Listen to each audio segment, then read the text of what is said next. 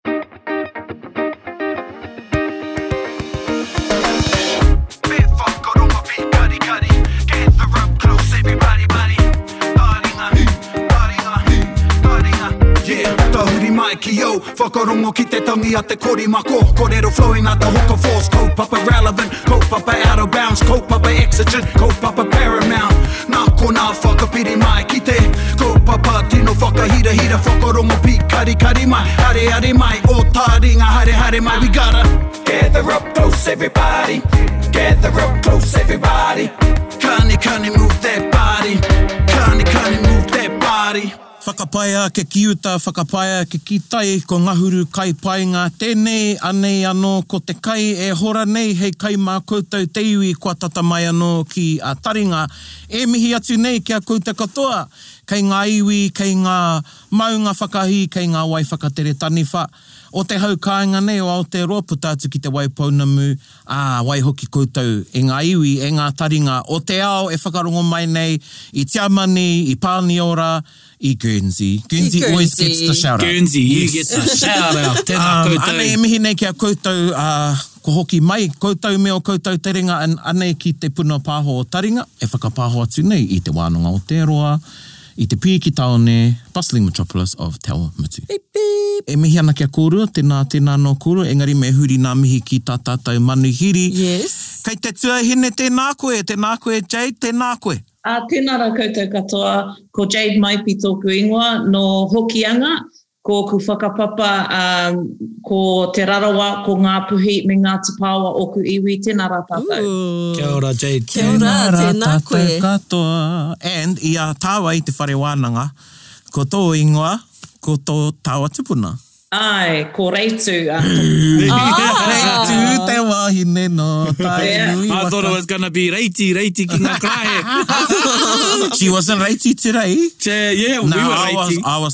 Reiti wā. Oh, it's Reiti. Oh, it's the Reiti. Ia, ia, ia, ia. Reiti. Ko ai te me Reiti. me te tuku i aku, me, me, i aku mahi. Ai anō. Tēnā koutou e ngā, e ngā lecturers. Ai, ai. Ai. Tēnā koe Tuahine Moe i whakawātea i a koe ki te kōrero mai ki a mātou tokotoru nei, ā, otirā ki te katoa o ngā kaiwhakarongo 50,000 ko atu. Ka tūhono mai ki a Taringa, e mihi ana ki a koe. Tēnā koe, before we launch into our kaupapa,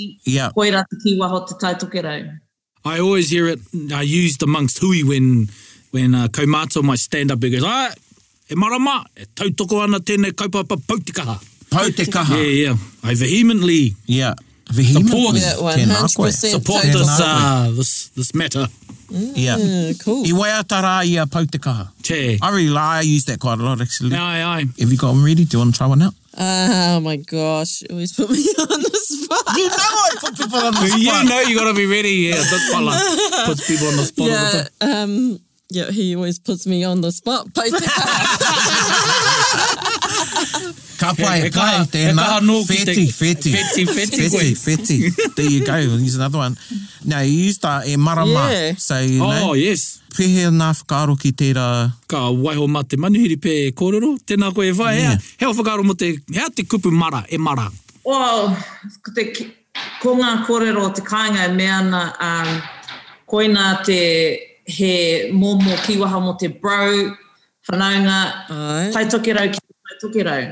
I roto i ngā tau kua rongo i taua kīwaha e huri haere ana, me taku whakamīharo i te mea i te nui o te wā ko ngā kīwaha i a au e pakeke mai ana ko ngā kīwaha o te tai rāwhiti, me Ngāi Tūhoe e rongo ana, nā reira ki au, e rata ana ki au, engari, ai, ko, ko ko kaumātua pakeke tēnā i whakatikatika mai ana i au, hei, i a koe i Tāmaki, he pai noa iho, engari ka hoki mai ana koe ki te kāinga, anei, me, me pēnei te whakatīnana o taua ki, kīwa, I was like, oh, oh, tēnā. Tēnā koe, tēnā koe. E mahara ana au i tētahi haerenga ōku ki, um, Te Hiku, ana, ko te kaumātua, ko Joe. Koia te kaimātua nō Te Kao. Oh, um, i, i Harataunga ia i taua hui mate? Kao, Kao, Kao, Kao. Hoi anō, i te Kao, i Whangarei tēnei, engari nō Te Kao ia. Mm. And i te, i te kōrero ētahi i te mete i roto i te whaikōrero. Right. And then i muri mai, i kī mai a ki au, kāre e tika ā rātou kōrero. I, i whakatika ia i, i tana paepae, and he said, Mete is in wet wees in these situations engari koa, koa ōpaki. Oh, Haere te whakamahia o te, o, yeah. Koina tana whakaaro ki te mete, ka mea waiho ērā kupu ki te kainga. Kia ora. Yeah, te mete, and that's, koia te mea i kōrero mai kei mō te kōtiu. Kōtiu, ae. Because I can understand the mara. Mm. But you know, i wai,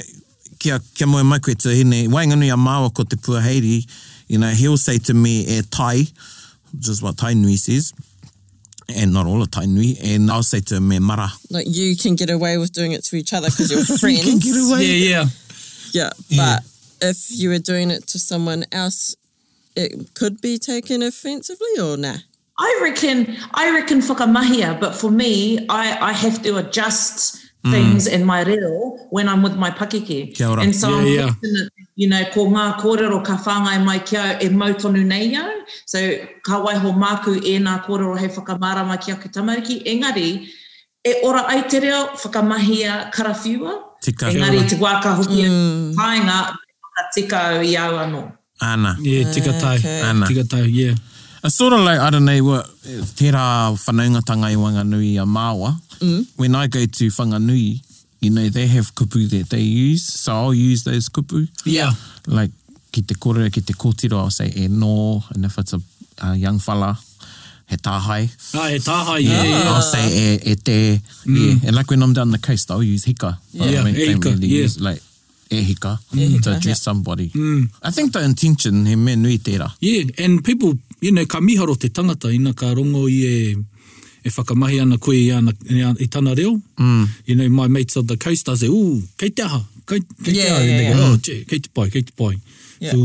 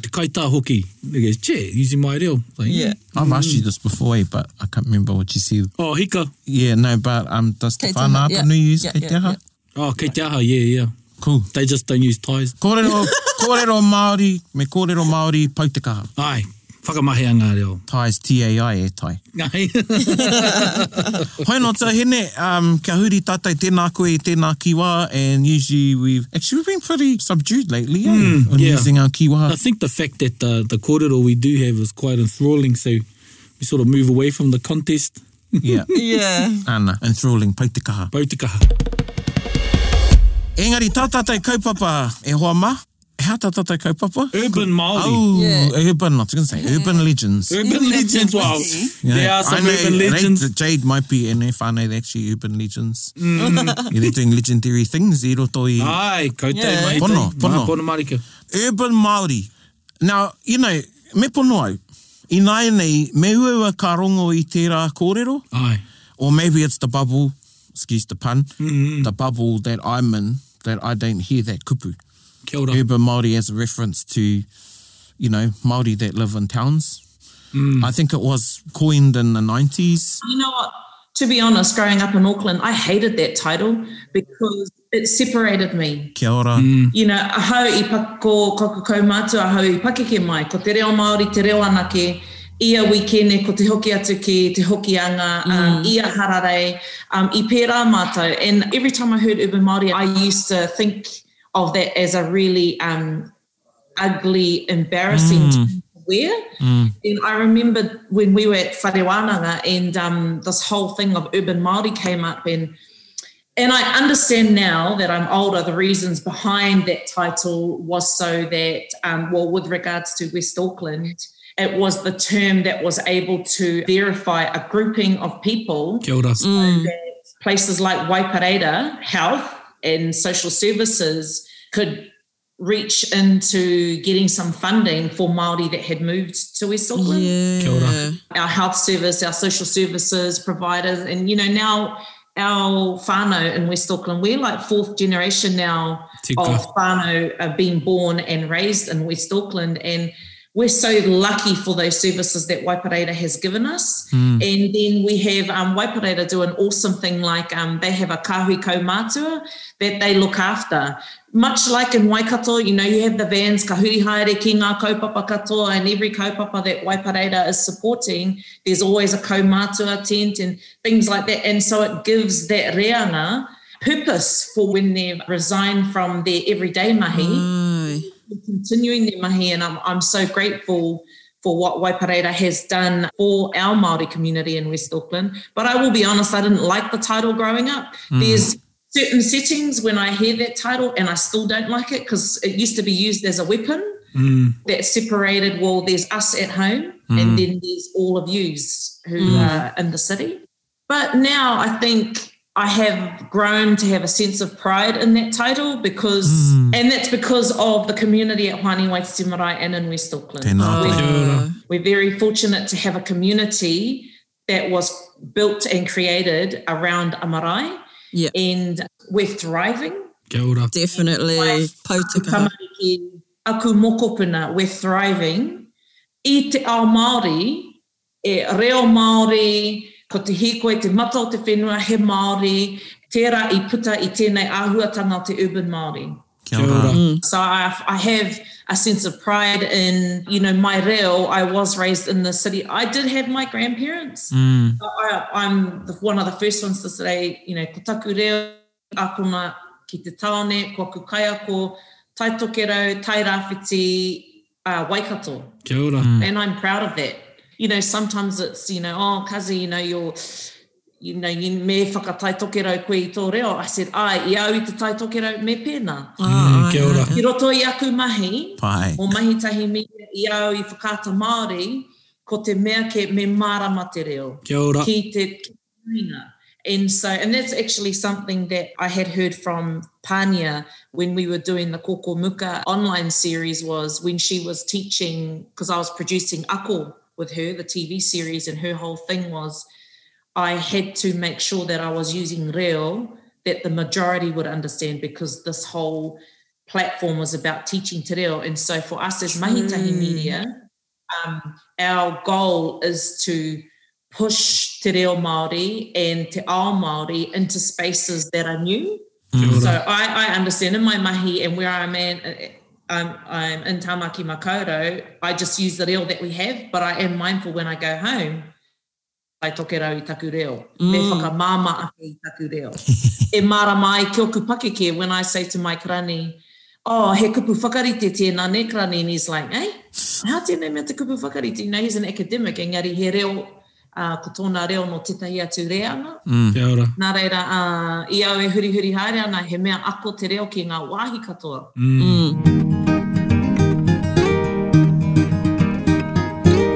Ana i a koe e kōrero ana mō Hoani Waititi, tērā kura o tātou i reira au i tērā tau mō te kura iti o Hōata and ko Te Rangi Pōwhiri, koia te rā o ngā whānau, E koina te kupu mo taua ra. A, he hui marae. Hui marae. And oh man, te Maori o tera hui. Aye, aye, aye. I tino Maori, i whakahihi pai au i te wairua i rangona i reira i nga tamariki i tu ai ki te korero, ki te whakaputa i o ratou whakaaro.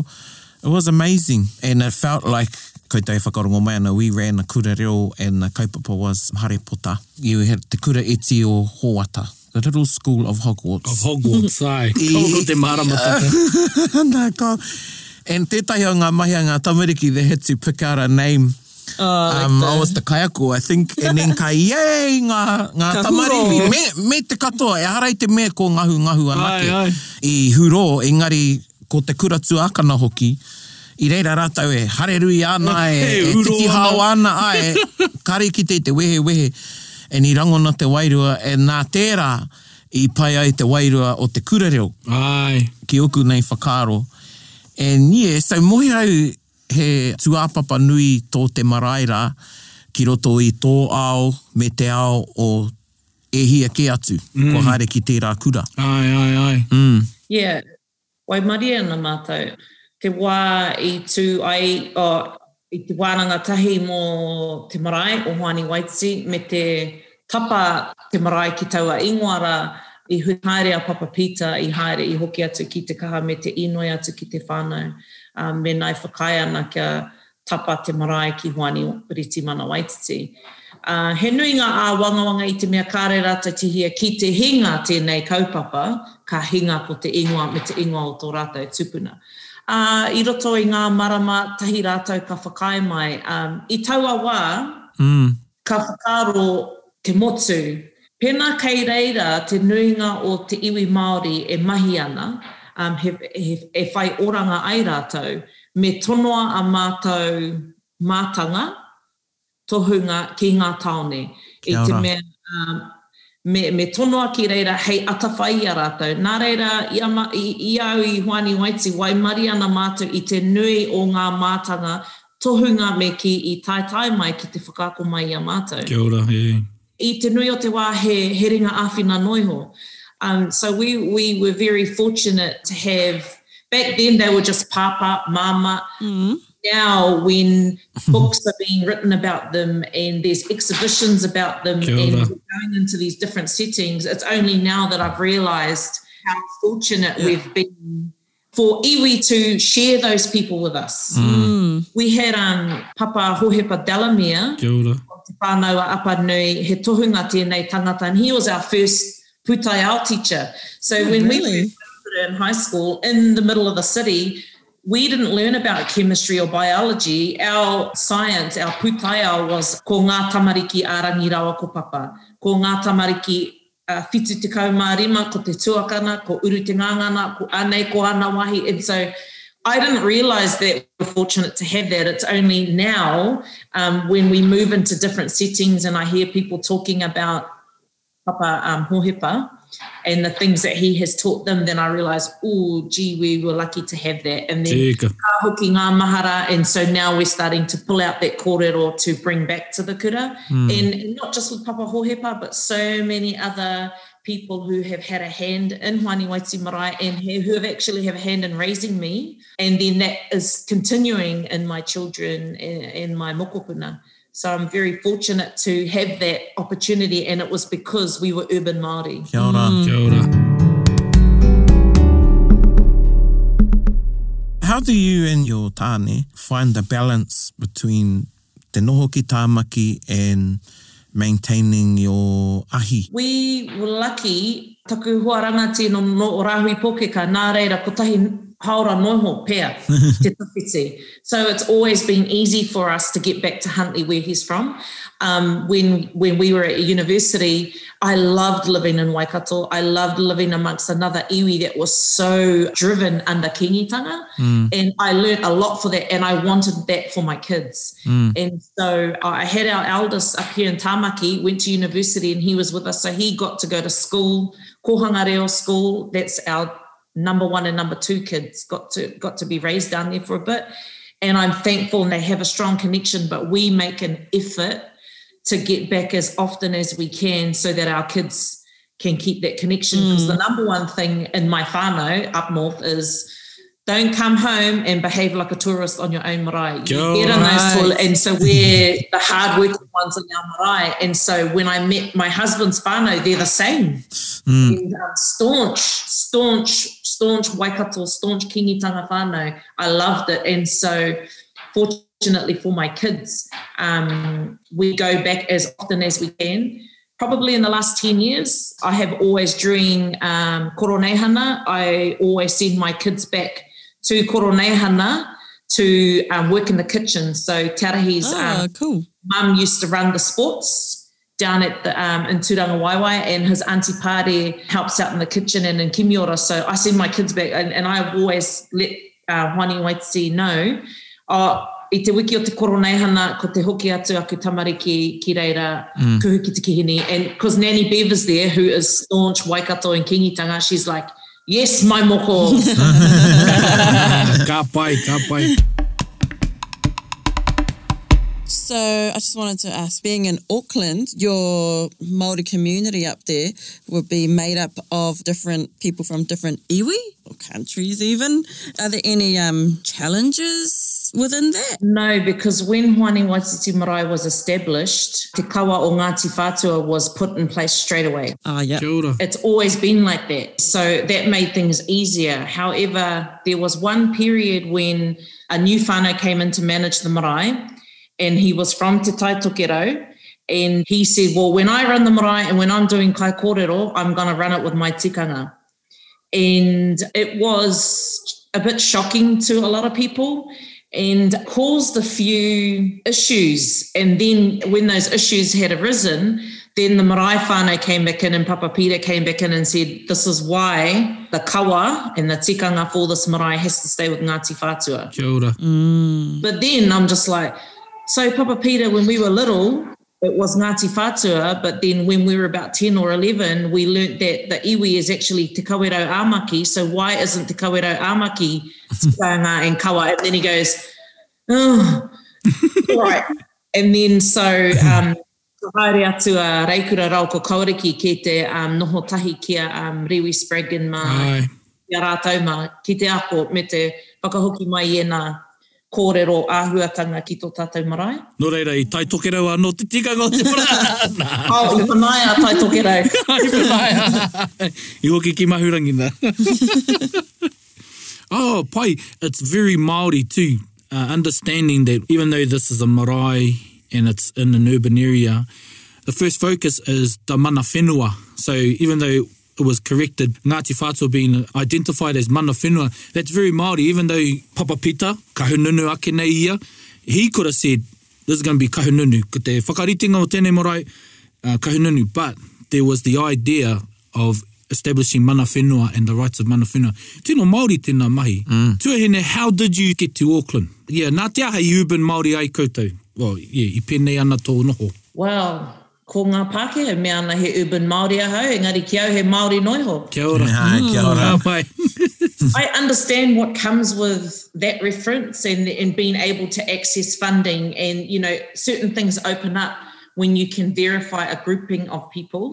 But for me, he Māori ahau and I just live in an urban centre. Tēnā koe. Kia ora. The easy thing about being an urban Māori is that because you're a minority and you live amongst so many different iwi and so many different races, you grow up to be very mindful of people's differences in tikanga mm, and culture. When I'm at home, my whānau aren't like that. And they're not even like that to the neighbours who are just, you know, that hapu that's just over the hill is, hey, hey, when you're in my valley, anei ngā tikanga mm. and take your tikanga back there. So I find – it can be it's easy sometimes being an urban Māori because we've been raised to be mindful of things. Aye, Agile. Agile. You're exactly right. It's been agile and adaptable. And because we've been exposed to so many different mita, so many different tikanga, mm. visitors who have come to our marae, or when we're visiting other marae and other kaupapa, we have an understanding on how things roll differently.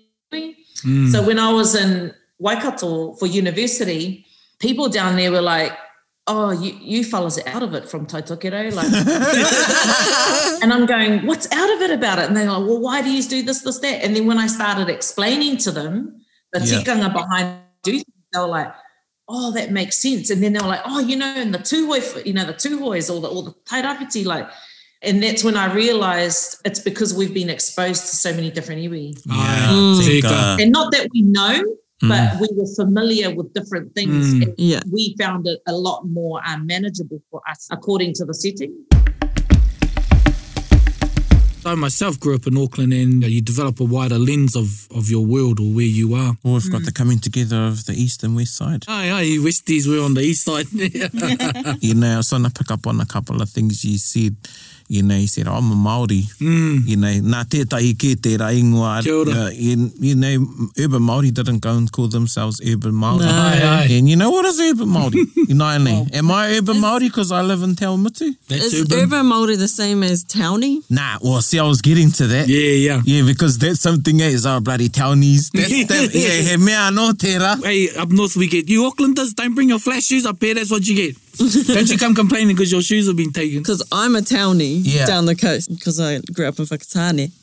Yeah, in yeah that's a townie. Yeah, yeah, yeah, yeah. yeah. I'm only 15 minutes from the pa, but nobody lives out there.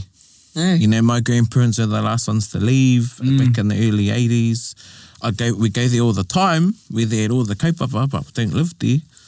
Yeah, so I think there's this misconception how urban Māori has been used to describe Māori that live in suburbia and are disconnected.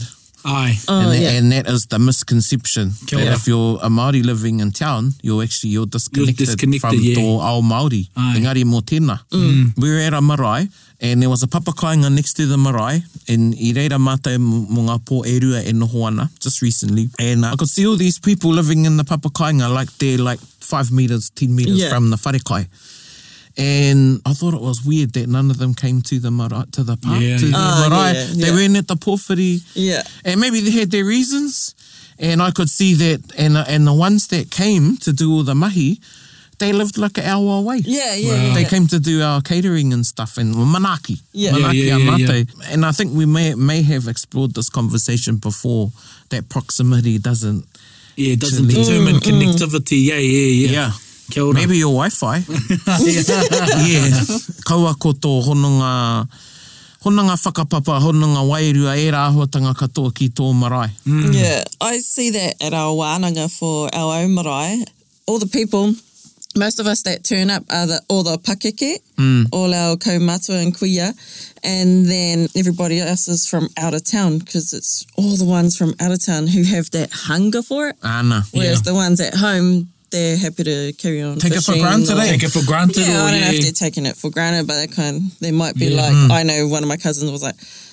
oh, nah, I already know all of that stuff. Nah, nah, yous hmm. go hard. Yeah.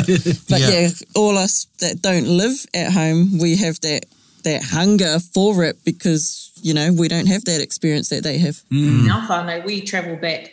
Julian flies up from Christchurch and we travel home. So we are home minimum once every four weeks to be amongst our pakeke and to learn what we can. And, you know, that's the commitment. He's flying up. Yeah, yeah. yeah. Then there's a group of us from Auckland and then we all go home. Mm. And we have one cousin that lives up there that comes.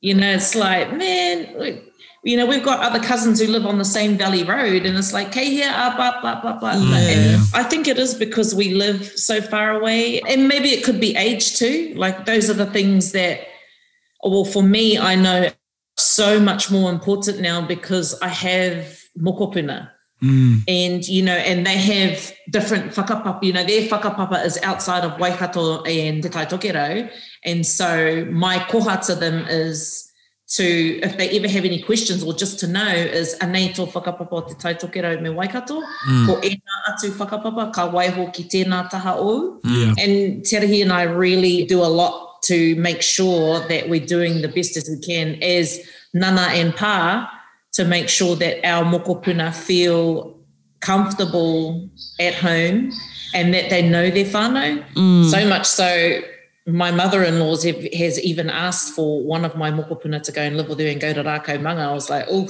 be careful. Don't be surprised if she's got that mokopuna enrolled without you knowing. Yeah, yeah, yeah. already got the already got a uniform, mate. Eh? oh, come on, Bubba's going for ice cream next minute. Oh, it's her first day at Kura.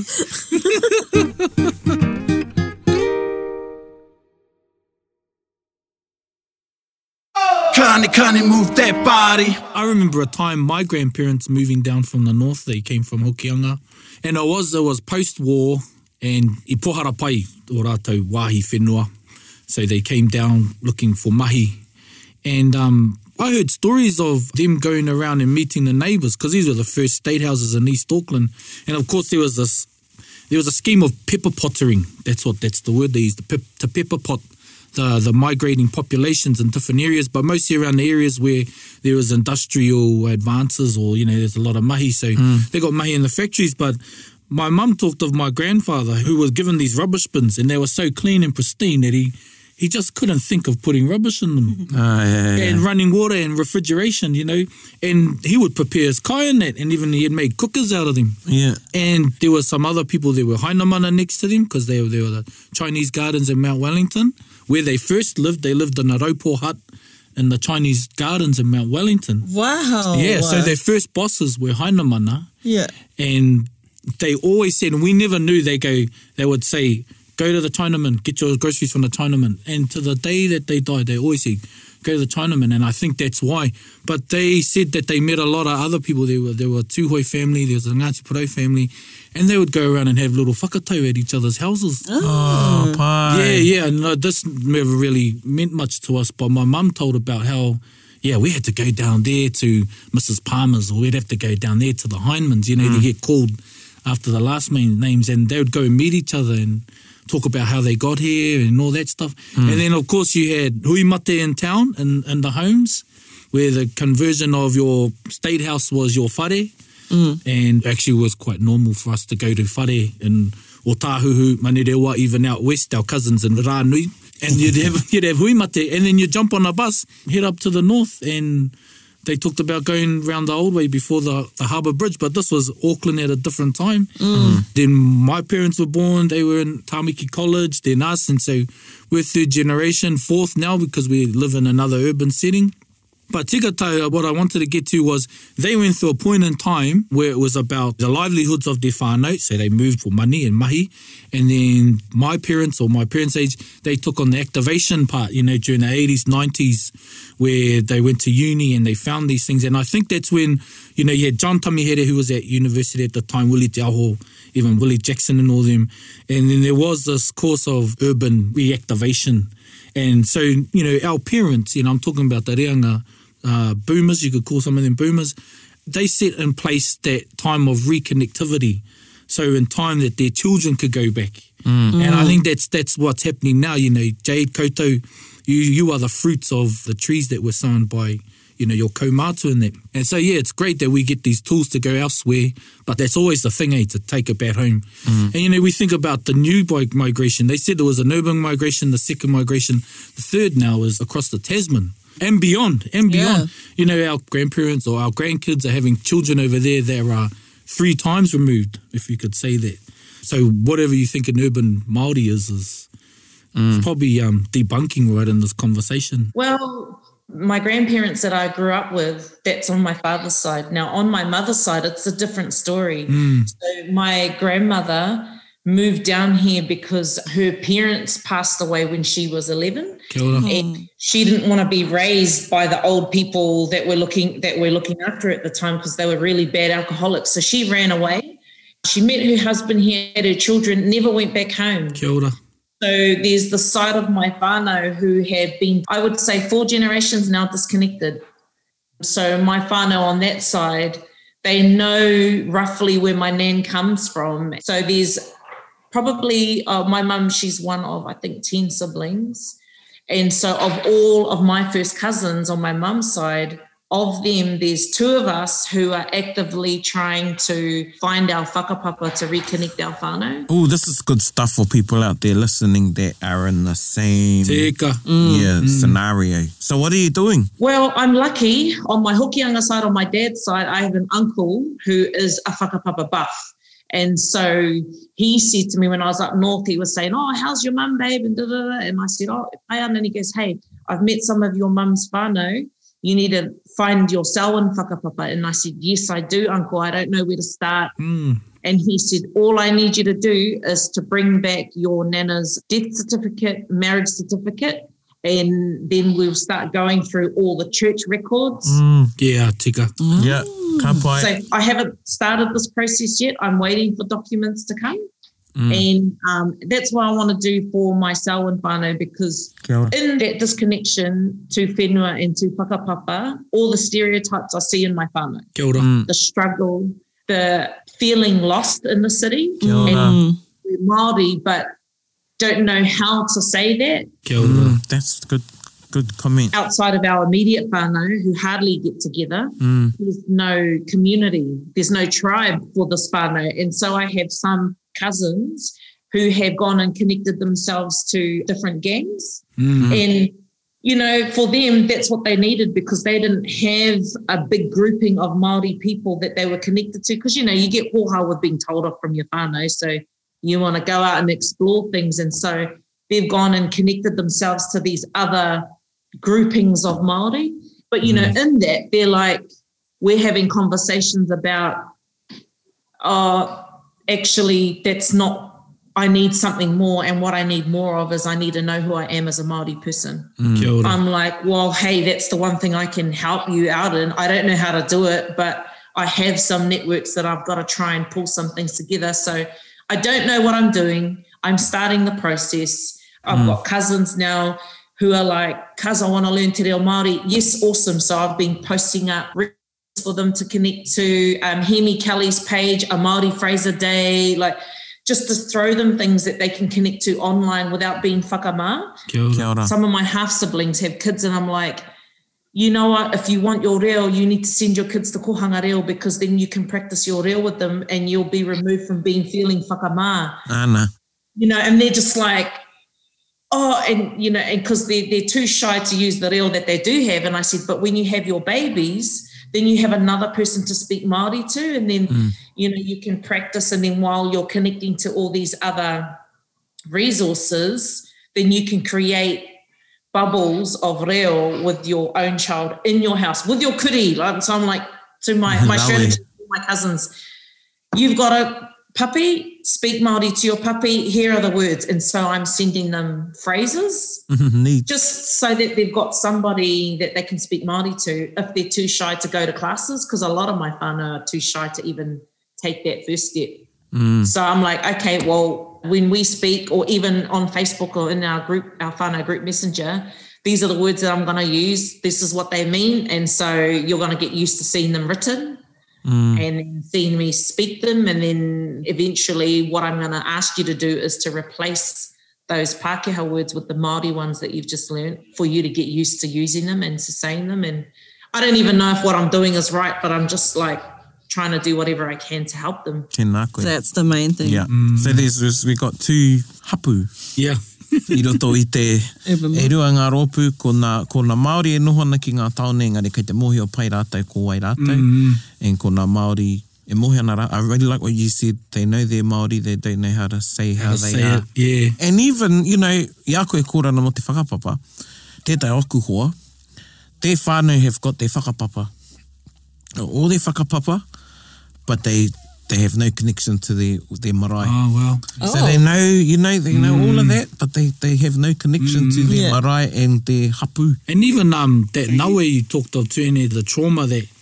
you know it just takes one generation about you know because we have whānau like that. Their experience of a Maori world was a bad world. Mm. Was trauma of the most rotten symptoms you can get from colonization.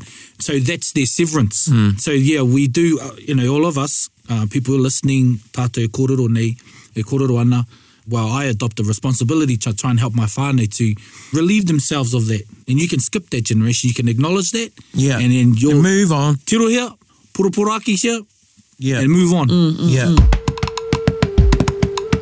Yeah, I always say to my whānau, those things that happened in the past, they don't define who you are. Mm. Kia ora. They don't define who you are and who you can be. just acknowledge that those things happen to your parents or to your grandparents, and you want a different world for yourself and for your father And kei te pai tēnā. Mm. Yeah. You, you don't have to hide that. Because for some of my cousins, they've been doing this underground, eh, but haven't told their siblings. Kia ora. Mm-hmm. And I'm like, why didn't you tell your siblings? Mm. Oh, no, because you know, because they'll da da da da. And I'm like, ah. Oh, who cares, yeah, man? Like, yeah, Do what you want to do for your father and then slowly you'll start seeing, I said, the more you start sharing, you'll start hearing that there are other whānau members amongst us who want mm. the hmm. same thing, but they've been too whakamā to say. Mm. The, the, louder we become and, you know, we share all these stories, then you watch, people are going to stop saying the things that they used to. Because, man, some of my whānau, my aunties, used to growl me for speaking Māori to my mum's mum. Aye, aye. Growl me. And they used to have like big whānau wānanga about why is this girl speaking Māori? It's disrespectful. None of us can understand. My grandma went off at my auntie, growled her. And um, but I remembered that feeling as a young kid. Like it was the first time I ever felt like mm. I'm getting smacked for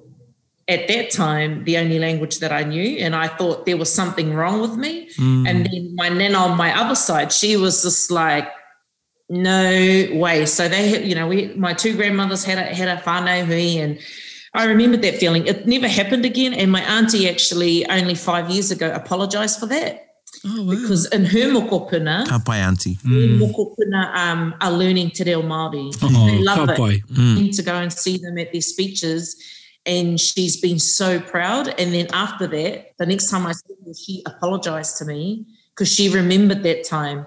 And I was so thankful for that. So to those cousins, I'm like, look, man, you know, our auntie, she used to be like that, but I think that was a sign of the times with people's ideas and perceptions of what Maori should be, and Maori is ugly, and it's you're a no hoper, and it's a dead end. Mm. That was that generation back in the early '80s, but now they can see all the success in different forms of knowing your reo and your whakapapa. And so now it's kind of like being a mind shift for them. Mm. Aye. So, you know, look at our auntie now. She's coming to kapahaka competitions to support her mokopuna. And so through that, my cousins are like, oh, yeah, that, yeah, no, you're right. So then they're more comfortable with having open discussions about it at our whānau get-togethers mm. around that auntie. Mm. kind of like come full circle. Yeah, yeah. Because mm. I have whānau the same, and what we, so we all have whānau with the same ideas is that I'm talking about the kura, sending their tamariki te kura where they go, oh, I'm just not sure about this type of curriculum and learning. And then I always ask them, i e pehe a koe i te kura? How were you at mainstream? Mm. Oh, we, nah, the this, the that. And I said, is that what you want for your kids? Mm. Why don't you let them be extraordinary in their own language? Or at least uh, the type of kura in kura kaupapa, I'm talking about ko, kohanga kura kaupapa, is that a sense of identity. If, if that's all you leave kura for, let it be that. Let mm. it be hmm. a sense of identity. Because I know we went oh, to no. mainstream kura and we were just, me pono, they were the only Pākehā I knew mm. in GI. Mm. And they were people of authority, doctors, policemen and teachers. Mm. Nurses, doctors, yeah, yeah. When I think about my whānau who are yearning to reconnect I just think that for anybody out there who's listening, you just need to let go because all those all those nawe that people had, it was a sign of the times that they lived in. That's mm. not the time that we live in now. Mm. And I'm not saying that um, we've we've arrived to where we want to be it's like no we we are gonna what's the next 50 years is so hopeful for me and what I want for my mokopuna I like I can see in my kids they know their reo is better than mine and my husband's and I'm learning reo from them and I love it and I love it and you know even like the karakia that they're doing my kids are growing up, there are no Christian karakia that they're growing up. You know, eto mato mātou, They don't know those karakia. Mm, wow. We made a decision as a community and as a kura to remove those karakia from within the kura six years ago. And so I can see, and my daughter Annie, she's 10, and in Tangi Te Kiwi, so when you speak about identity, it's like it's getting stronger with every kid that I have and the that are coming through because all of that is removed from them. That none of that has been. It's not in their world. But then uh, I'm mindful of when I speak English to decolonize my English. So things like in my mahi with Mahi Tahi Media, Ngā Mahi Whakapākehā, so we get um, people to do the Pakeha translations, and then I go through and I QC it. And I'm very mindful to remove words like prayer for krakia, because mm. I'm like, Nana, there are different forms of krakia in Te Ao Māori, but we need to communicate that right in English. Mm. Wow. So these are the things, the wānanga that we're going through, um, and we connect. So that was something that I learned from Whai Mākere Ka from the East Coast. Mm who was a native speaker and a linguist. And she was really big on that. She was like, you know, and the, the kōrero I used to have at Mahi with Fire Mākere, I used to have with my nan who was an academic. And um, she was like, yes, you need to remove those words. The other thing that my nan taught me was um, we got to be careful, and we had one about this in Te Kokomuka about these buzzwords mm. because Pākehā are using them and they have the English translation of them but that's not what they mean and it doesn't embody mm. what the concept is mm. and so i'm mindful of that and so with the english that i speak in my house around the kids i'm mindful about that english because i don't want colonized views to creep into my kids sphere mm. and to be associated with real way you're, you're breaking yeah. that bond but then how to kupu mo karakia kupu pakia well different settings again Kia ora. good answer good answer words like karakia when they come up, then in my head I'm thinking, is it a tohi? Is it a mm-hmm. pure? Sure. Even though the speaker might have used the word karakia, is it a tohi or is it a pure? Mm. And if it's a pure, okay, then then what's the right English translation for that? Because I don't want to use prayer. I don't want to use things like baptisms or christenings or ministers because they're not things that existed in the Maori world. So then we have to do our research and find the English word that best describes te ao Maori. Mm. What are some further words, advice, encouragement to Māori that know they're Māori, they know how to say they're Māori because they're lacking that connection? What's some advice, King Māori, if I got on my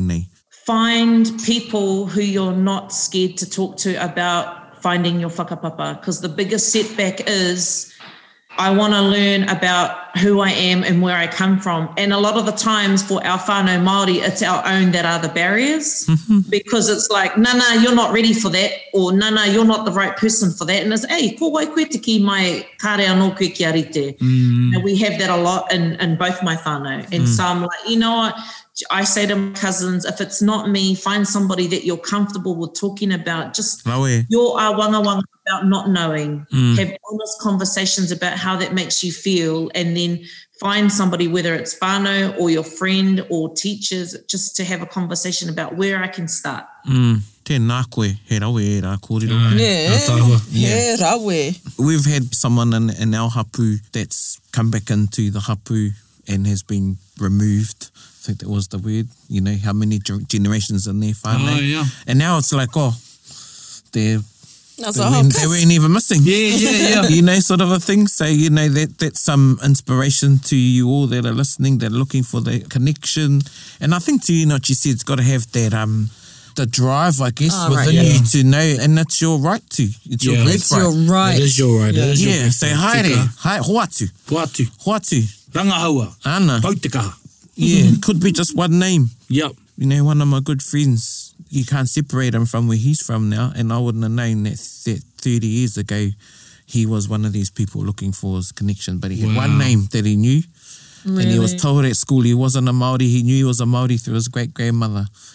So now I'm Māori, no you're not, you're not a Māori.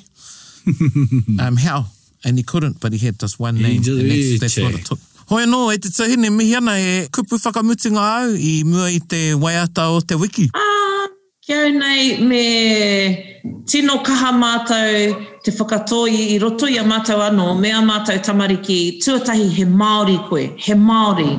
Kaua e whakaaro, oh you're this kind of Māori, you're a urban Māori, you know, ēnei kōrero e hāngai ana ki a, um, you know, te kōrero a Apirana, ko tō ringa ki te rākau a te Pākehā, you know, so sometimes people think, oh you know, um, we walk in two worlds, we've, we've moved on from that, ki au nei, I'm not in two worlds, he Māori ahau i tēnei ao hurihuri, whether I'm a Pākehā,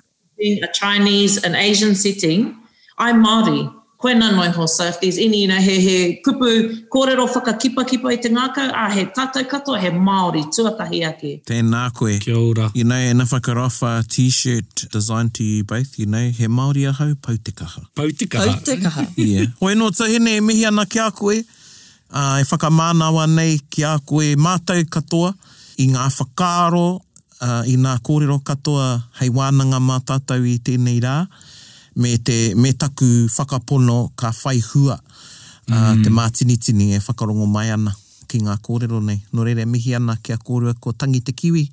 Ko Tangi te Kiwi tēnā? Tangi te Kiwi! Tēnā koe! Tangi ko te moho! Anei te waiata o te wiki, anei tētahi o ngā kaihaka ahakoa kāre ia i tū i te tau i toa ai, hoi anō, ehara i te mea ka puta ngā tūmanako ana ki te manawa, ki ngā kōiwi, ki te wairua, whakarongo mai ki tēnei waiata.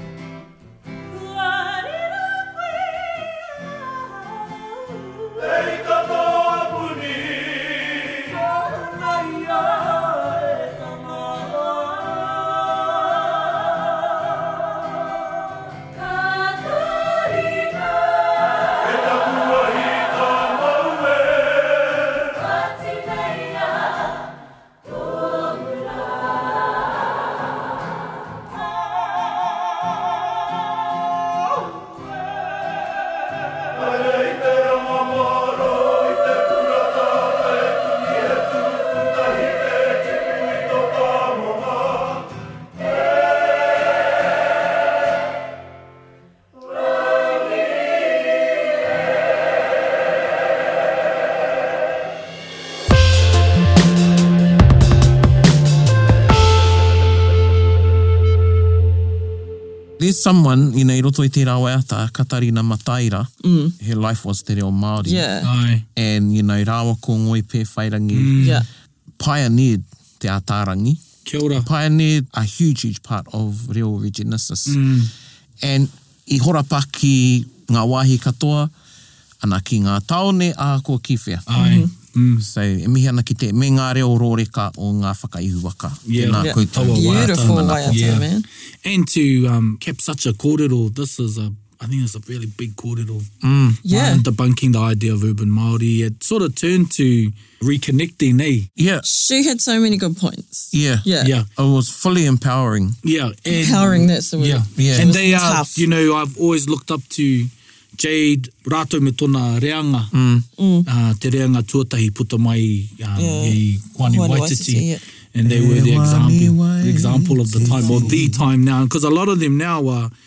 Influential people in Māoridom for this generation. Ehara, ehara. So e mihi ana ki a koutou. Tēnā koe e tautoko atu ana. I loved how when she was talking about her whānau or you know anybody in general learning te reo Māori, she sort of said like to practice on your kiri or your tamariki classes aren't always the first step for someone. Ah, no. yeah. yeah, absolutely. Learning starts at home, and mm. you know, a lot of the time, ko te kāinga te wāhi hānea nea, so we're most comfortable. Yeah. Yeah. And I want to come back to the real thing, dare mm. I hmm. say, the real thing.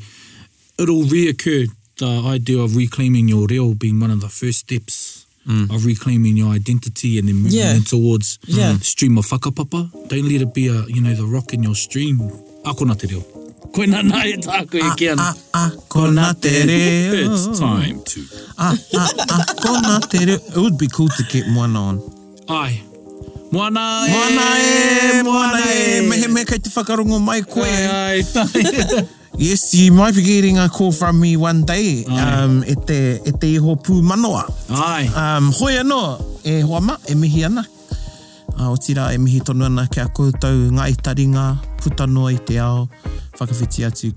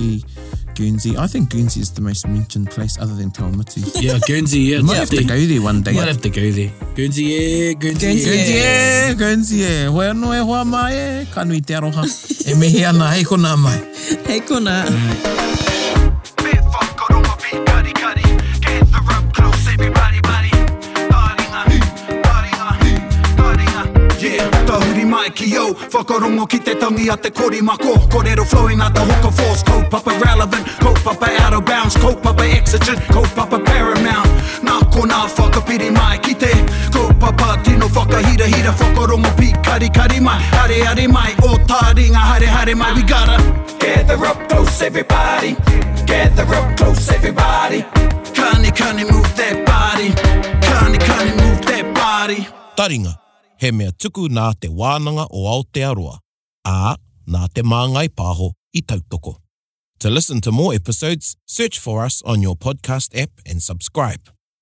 Taringa, whakarongo mai.